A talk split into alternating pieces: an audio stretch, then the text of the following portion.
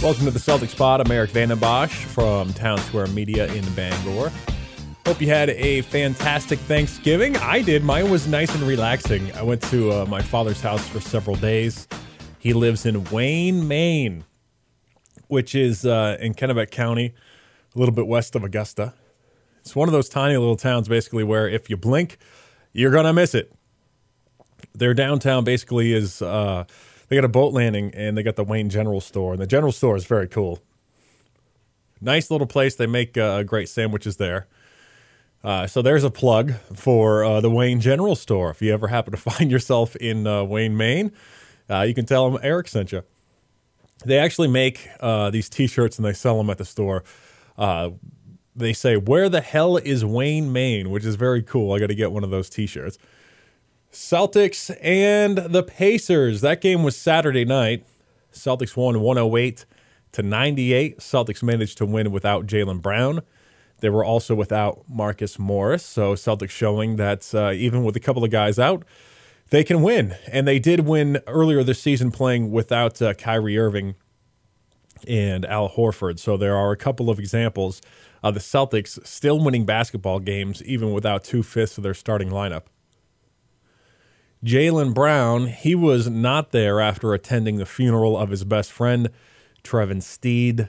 He is expected to return to the team and play Monday night versus Detroit. Obviously, a uh, terrible situation with uh, J- Jaylen Brown uh, losing his friend. And the first game he played after hearing about uh, the death of Trevin, and he learned that just hours before the game. He was so fantastic playing that night.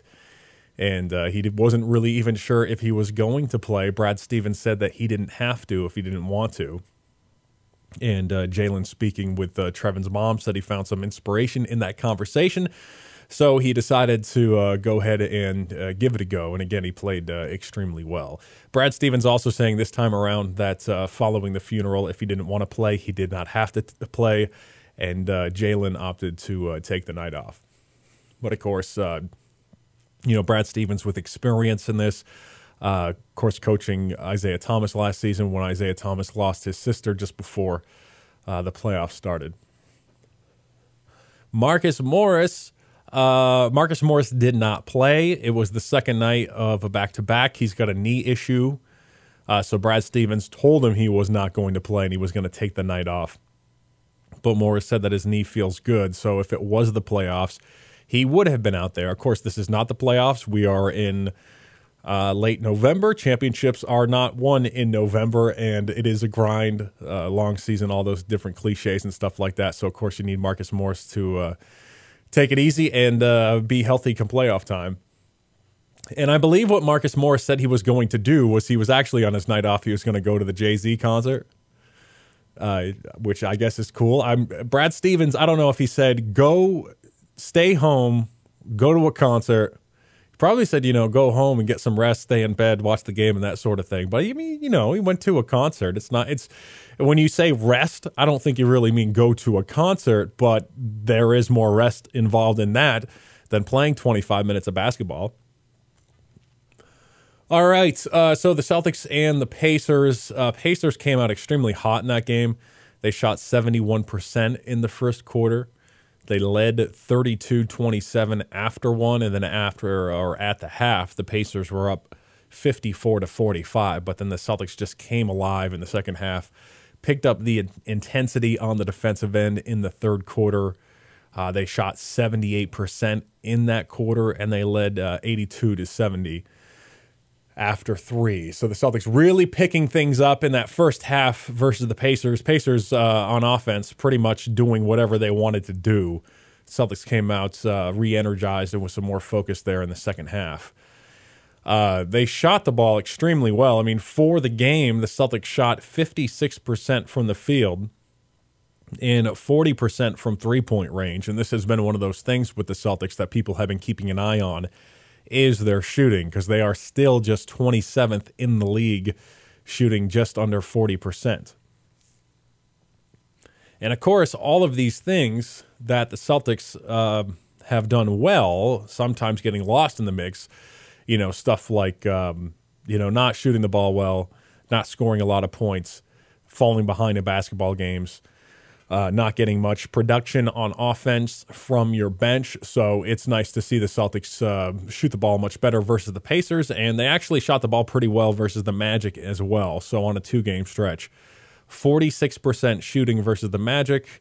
Uh, 40% from three point range versus the Magic as well. And if you think about the Celtics and the great defense and the rebounding and those things, if they able if they're able to shoot the ball on a consistent basis, they're going to be extremely difficult to beat, and they already are pretty difficult to uh, to beat. Obviously, with the long winning streak that lasted 16 games, and you know some flaws. We saw those flaws during that winning streak. The things that I just mentioned, but we also saw a lot of great things. Obviously, you, got the shooting and you got the rebounding, but you also got stuff like uh, chemistry, which you know was developed very quickly. There was all the talk about having all these new players and how long it would take for the team to gel and playing all of these young guys. Uh, so we saw some great chemistry and we saw a lot of uh, toughness as well, uh, a lot of grits. Um, you know, Celtics battling back. Like, of course, falling behind in these games was an issue and going long stretches without a field goal and allowing these uh, opponents to go on these long runs. That was an issue, but you know, just their uh, willingness to stick with it and uh, scratch and claw. So some great things about the team. Brad Stevens saying, you know, you can uh, your team can get better. You can teach them to uh, play better defense or play with better pace on offense. These sorts of things. Uh, but being tough, being gritty. You know, your guys they either either have it or they don't. So it's nice to see them play hard and just try and uh, work themselves back into basketball games and all those things. Things that we're actually used to seeing as Celtics fans because in the Brad Stevens era, they've always had teams who are resilient and gritty. Those sorts of things. Uh, Marcus Smart, Terry Rozier. Speaking of uh, poor bench shooting, this has been an issue.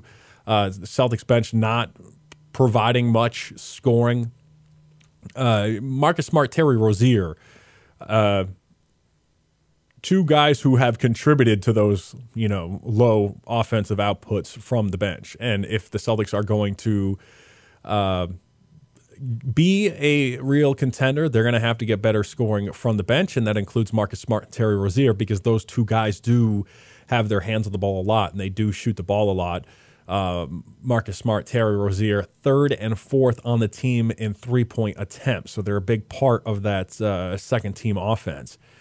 Uh, Rozier had been shooting just 32% from three point range prior to that Magic game, but he uh, has been on like a two game tear. And over two games, his uh, three point percentage uh, shot up to 36%. Marcus Smart, who played very well versus the Pacers, still only shooting 25%. Uh, Brad Stevens talking about his bench during the Mavs game, you know, asked specifically about the poor shooting percentages and the uh, lack of output on offense. He actually said that he wasn't worried about it. He said you're going to have those, you know, those games where the the shooting isn't there um, but he said you're also going to have times where the shooting is there and they shoot the ball extremely well. So he doesn't seem to be as worried about that. Uh, he said as long as the team is still impacting the game, the bench, as long as they're still impacting the game in a positive way, that's what he is worried about or more focused on. Uh, the, the defense and the rebounding from the second unit has been very good. Marcus Smart Terry Rozier, Shane Larkin, those guys playing good defense, um, able to handle the ball. Marcus making a lot of plays for other teammates, those sorts of things. So those those guys, guys like that, not shooting the ball consistently, uh, but impacting the game in a positive way uh, with their defense, and then Aron Baynes, Daniel Theis, also doing the same thing. You know those guys with their uh, rebounding and with their ability to protect the basket and stuff like that. So, I mean, none of these guys, uh, none of these guys you would consider a spark off the bench. Obviously, Marcus can get hot and he can be that at times. Terry Rozier can also be that at times, but none of these guys really consistent shooters. Aron Baynes shoots the ball pretty well. He can score near the basket and he shoots his mid range jumper pretty well, but no one really you know, calls him a spark off the bench, not necessarily a high volume shooter. And Daniel Theis, even uh, Semi Ojeleye. Theis and Ojeleye, uh, they can knock down threes. You know, it's not doesn't happen all that frequently. Uh, but those two contributing on the defensive end. So you are getting a lot of great stuff from that second unit, just not scoring on a nightly basis. And Brad Stevens says that there will be nights when the ball does go in. So when they're impacting the game in other ways and the, sh- the shots are falling on top of that, then, you know, that's just icing on the cake, basically. And you know, he's still encouraging everybody to shoot the ball. Even the players who have been struggling, everybody on the basketball team gets the green light to go ahead and shoot the ball as long as they are taking good shots. If you get an open shot, you are expected to take it. You know, as long as, you know, the second unit is making extra passes, playing at a good pace, you know, taking good shots, go ahead and uh, fire away. T Rose um, like I said, a great two game stretch for Terry versus the Pacers. 17 points, seven of nine shooting, so very efficient. Two of three from three point range. Versus the Magic, 23 points, eight of 11 shooting, so very efficient again. Five of seven from three point range. So Terry providing uh, that second unit with a great boost.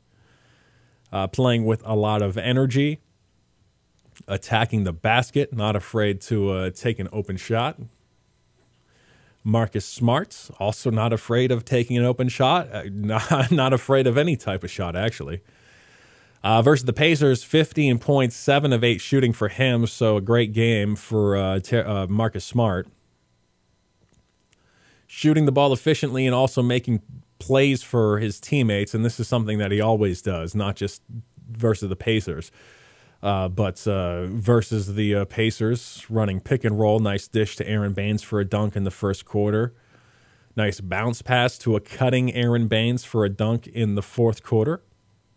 So that's just one of the things that Marcus is able to do. He can handle the ball, uh, make plays for uh, his teammates. Of course, we know about the defense, his high energy on defense, and his ability to take a charge uh, dive for loose balls, pick off passes, rip the ball right out of uh, his opponent's hands, you know, swat the ball away from guys. So he is a pesky defender. If he was only a consistent shooter, he would be an even better player. He is a good player, but if he could shoot the ball consistently, he could be an all star. It seems like consistently, though, he is a clutch shooter. He just seems to be better in those situations versus the Pacers, uh, Theis inbounded the ball from the sideline down to the other end of the court. Marcus caught it at about the free throw line, and uh, he hit a jumper as time expired. So a clutch bucket for Marcus there. Same thing versus the Mavs, bearing a big three pointer with the shot clock winding down. That actually helped uh, send that game into overtime versus the Magic defended by Mo Buckets. Long straightaway three, fourth quarter, shot clock winding down. So in those situations, he's just a better shooter. Uh, great defense and hustle plays from Marcus Smart. Like I just said, uh, and Brad Stevens talking about it as well. Um, he said those hustle plays, those are worth more than the shot that goes in. That's why it's hard to quantify Marcus Smart. Kyrie Irving, uh, just uh, so much fun to watch. Kyrie attacking the basket over and over again, relentlessly attacking the basket. You know, all of these spectacular finishes. Uh, it just seems like you can't stop him from getting to the basket. And really, he can get uh, anywhere he wants to go on the court with that great ball handling of his. Kyrie uh, attacking the basket just like uh, Isaiah Thomas used to, always bringing it to uh, bringing it to the hoop. Although these guys, you know, do it in much different ways. Kyrie with that great ball handling, and you know Isaiah used to use you know that speed to get to the basket, go up there among the trees, and get knocked to the floor over and over again. Uh, Kyrie versus the Pacers, 25 points, 11 of 6 shooting. He had six assists. Shooting numbers very good, so very efficient for him versus the Magic. Nine of 15 shooting, two of four from three. becoming just the second Celtic ever to score 30 points in less than 25 minutes. Kevin McHale had 31 points in 24 minutes back in 1990. It was very funny watching uh, Kyle Draper call the game with uh, Mike Gorman having the night off. They talk about that stat, and then uh, he says, well, if you're Kyrie Irving, it's got to be great just to be mentioned in the same sentence as Kevin McHale. And Scal's like, or if you're Kevin McHale, you could think, I was mentioned in the same sentence as Kyrie Irving, which is very true, which is funny. Uh, Kyrie really just doing everything he can to help the Celtics win versus the Heat. Course, they lost to the Heat, and that snapped that 16 game winning streak. But Kyrie had 23 points in that game, 11 of 22 shooting and he scored eight points in the final two minutes. So he did everything he possibly could do, but they came up short. And it seems like the Celtics have been relying maybe a little too heavily on Kyrie Irving, just like the C's used to do with Isaiah Thomas, needing Isaiah to score 29 points per game every night, you know, to win some basketball games. And, you know, Kyrie is, he's going to get his, obviously. He's going to be one of your leading scorers uh, on most nights. Um, you know, can't rely on him every single night to carry the team. He needed 47 points, or the season needed 47 points from Kyrie Irving just to beat the Mavericks in overtime. You know, and obviously Kyrie is is clutch. You know, Kyrie is the type of guy where whatever it is critical that you get a basket, you can put the ball in his hands and he can do that. He can get to the hoop and he can finish, or he can go to the free throw line, shoots 90% from the free throw line. But if there's a situation where you need a basket to cut a deficit, you know, uh, you need a basket to maintain the lead. If you're in the final few possessions of the game, if you need a bucket, uh, you know, give it to Kyrie Irving. And, and, you know, that's one of the reasons why they traded for him because he's – such a fantastic basketball player and he's magic on offense and all these things, you know. So, uh, you know, nobody's surprised that they go to Kyrie in those types of situations. He's had so many big time shots uh, throughout his career. That's one of the reasons why you bring him in, but you can't really rely on him to bail you out every time you're in a 16 point hole, you know? Uh, great player, Kyrie Irving, and not just uh, you know attacking the basket relentlessly, but scoring in many other ways as well, knocking down fallaways, pull ups. He can post up smaller players. He, he, can shoot from the mid range. He can shoot from three, and he can also shoot uh, from well beyond the three point line as well. He can shoot some really deep threes, perhaps taking shots that if that was a, an attempt by a different player, maybe if it's a different player, it's a bad shot. But if you're Kyrie uh, that's that's just him doing what he does. Kyrie and Jaylen appear to have become one of the best backcourts in the league. These these two playing so well, scoring points and shooting the ball so efficiently, a great combination in the backcourt, combining for 69 points, 24 of 35 shooting versus the Mavs, versus Atlanta, combining for 57 points, 20 of 25 shooting versus the Hawks.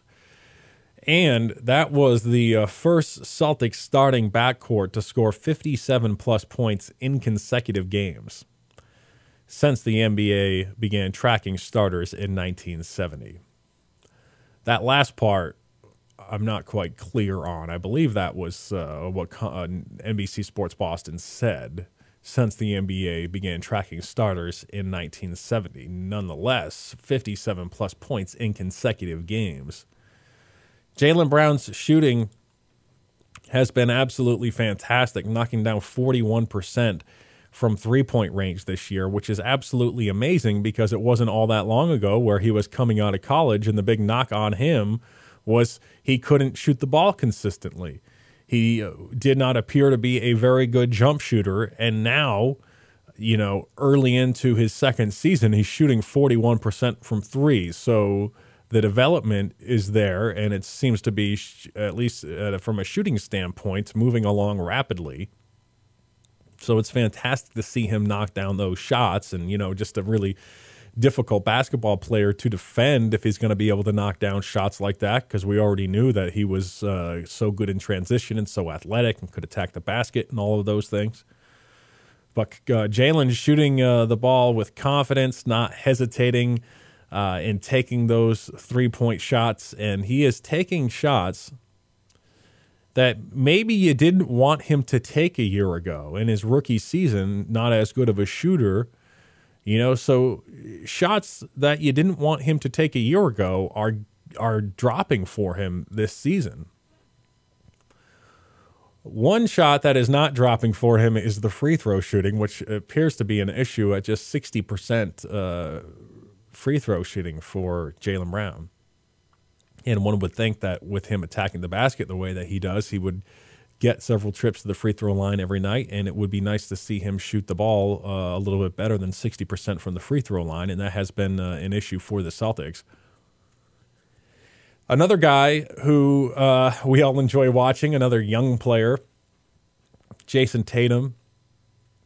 11 points versus the Pacers, 4 of 10 shooting, but he has shot the ball extremely well this season shooting 47% from three point range. 47% uh, outstanding from him. And currently on Sunday night, Jayson Tatum averaging uh, 66% shooting in the fourth quarter. So he has come up big at times late in games when the Celtics really need a bucket. You know, there have been several occasions where uh, late in games. And during that 16 game winning streak, there were some close games there that went uh, right down to the wire. You know, games uh, where they were down big and managed to battle back, but uh, games going right down to the wire where you need buckets. And the Celtics, despite not shooting the ball very well, knocked down a lot of timely shots. Not just Kyrie, but uh, Jayson Tatum getting in on the action, attacking the basket, uh, NBC Sports earlier this week they said that uh, Jayson Tatum uh, was shooting 64% in the fourth quarter, which was fourth best in the NBA. So this is a 19 year old kid who just a little while ago couldn't even drive a car, and now he's shooting uh, 64% in the fourth quarter in the NBA. Very cool. NBC Sports Boston again saying that 64% number was fourth best in the NBA, uh, currently shooting 66%. Uh, in the fourth quarter. And how about this guy's moves like uh, around draft time? one, part part of his scouting report was just his ability to create space and all of the great moves that he's got and stuff like that. And he has shown that, you know, with the crossover, uh, with a spin move, being able to spin off of defenders along the baseline. Uh, he had one play versus the Pacers where he was driving the lane and he put the ball behind his back and then uh, attacked the basket and scored a bucket. So this guy's got all the moves, which makes him extremely difficult to defend and a lot of fun to watch if you're a Celtics fan. Uh, versus the Mavs, he was leading a fast break in that basketball game, put a Euro step on Wesley Matthews lays it in. So good in transition, so good at attacking the basket. Also versus the Mavs, a dribble handoff from Al drives the lane, tomahawk jam. Jayson Tatum scored on a couple of uh, alley oop plays as well in that basketball game. One of those being an alley oop dunk, and the other one I think was from Kyrie Irving, where he wasn't quite able to uh, slam it home, but he was able to uh, score on what kind of seemed like an awkward looking kind of like an awkward looking um, catch in that alley oop where he was uh, not able to dunk it, but the ball went uh, in the basket.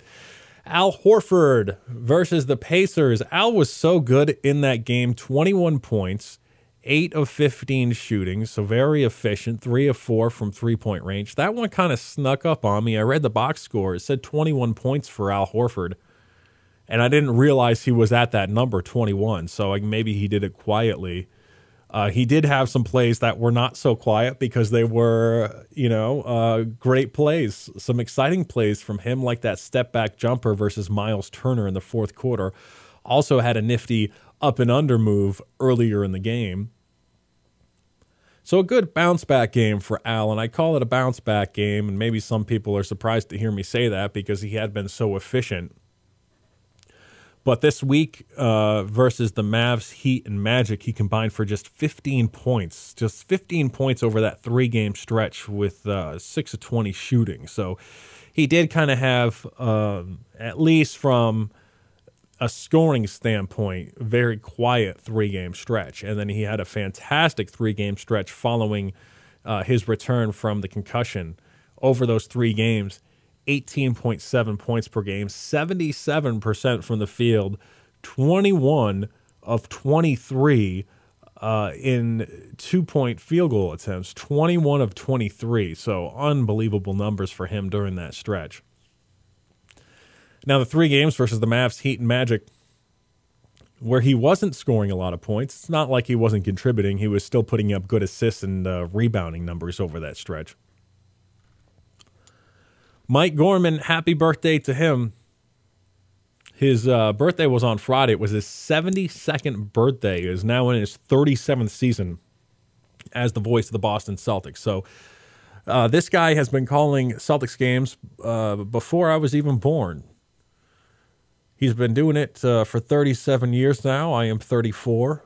So uh, this guy has been calling Celtics games as long as I have been alive, and he has been the voice of the Celtics. You know, as a longtime Celtics fan, I have n- I, I don't know Celtics basketball without Mike Gorman, and uh, Mike Gorman sounds fantastic. He calls a great game. He's got really good chemistry with both uh, Tommy and Scal. So it's great to uh, hear from Mike Gorman every single night, one of my favorite uh, sports broadcasters. And it's really great to see, uh, you know, as people celebrate birthdays and they talk about being uh, a member of the team for 30 plus years. It's great to see the old footage of uh, Mike Gorman with all the funny suits and the funny hair and stuff like that. I really get, really get a kick out of like seeing pictures of Mike and Tommy from the 1970s or whatever. They're really funny, I think. Uh, Kyle Draper actually called the game versus the Pacers because uh, Gorman had the night off following his birthday uh, Drapes and Scal, those two uh, doing a good job. Draper did a good job, and it's always fun to see those two together. They seem to have great chemistry. They both got good personalities. They can both be pretty funny. So it's uh, it's good to see Kyle Draper uh, calling a basketball game, big fella. Um, next game for the Boston Celtics is going to be uh, Monday night, and our old pal uh, Avery Bradley returning to the basketball team uh, or excuse me, Avery Bradley uh, returning. Celtics taking on uh, Detroit Monday night. So, very much looking forward to that. Avery Bradley, his numbers this year are consistent with last season, you know, in terms of uh, points per game, um, three point percentage, shooting percentage is still very good. So, uh, Avery Bradley uh, returning taking on the Boston Celtics on Monday night. Very much looking forward to that. All right, Marek Vandenbossche from uh, Town Square Media in Brewer, Maine. And uh, I will be back next weekend and we'll kind of recap uh, all the things that happened with the C's uh, during during that week. So I shall return. Take it easy. Go C's.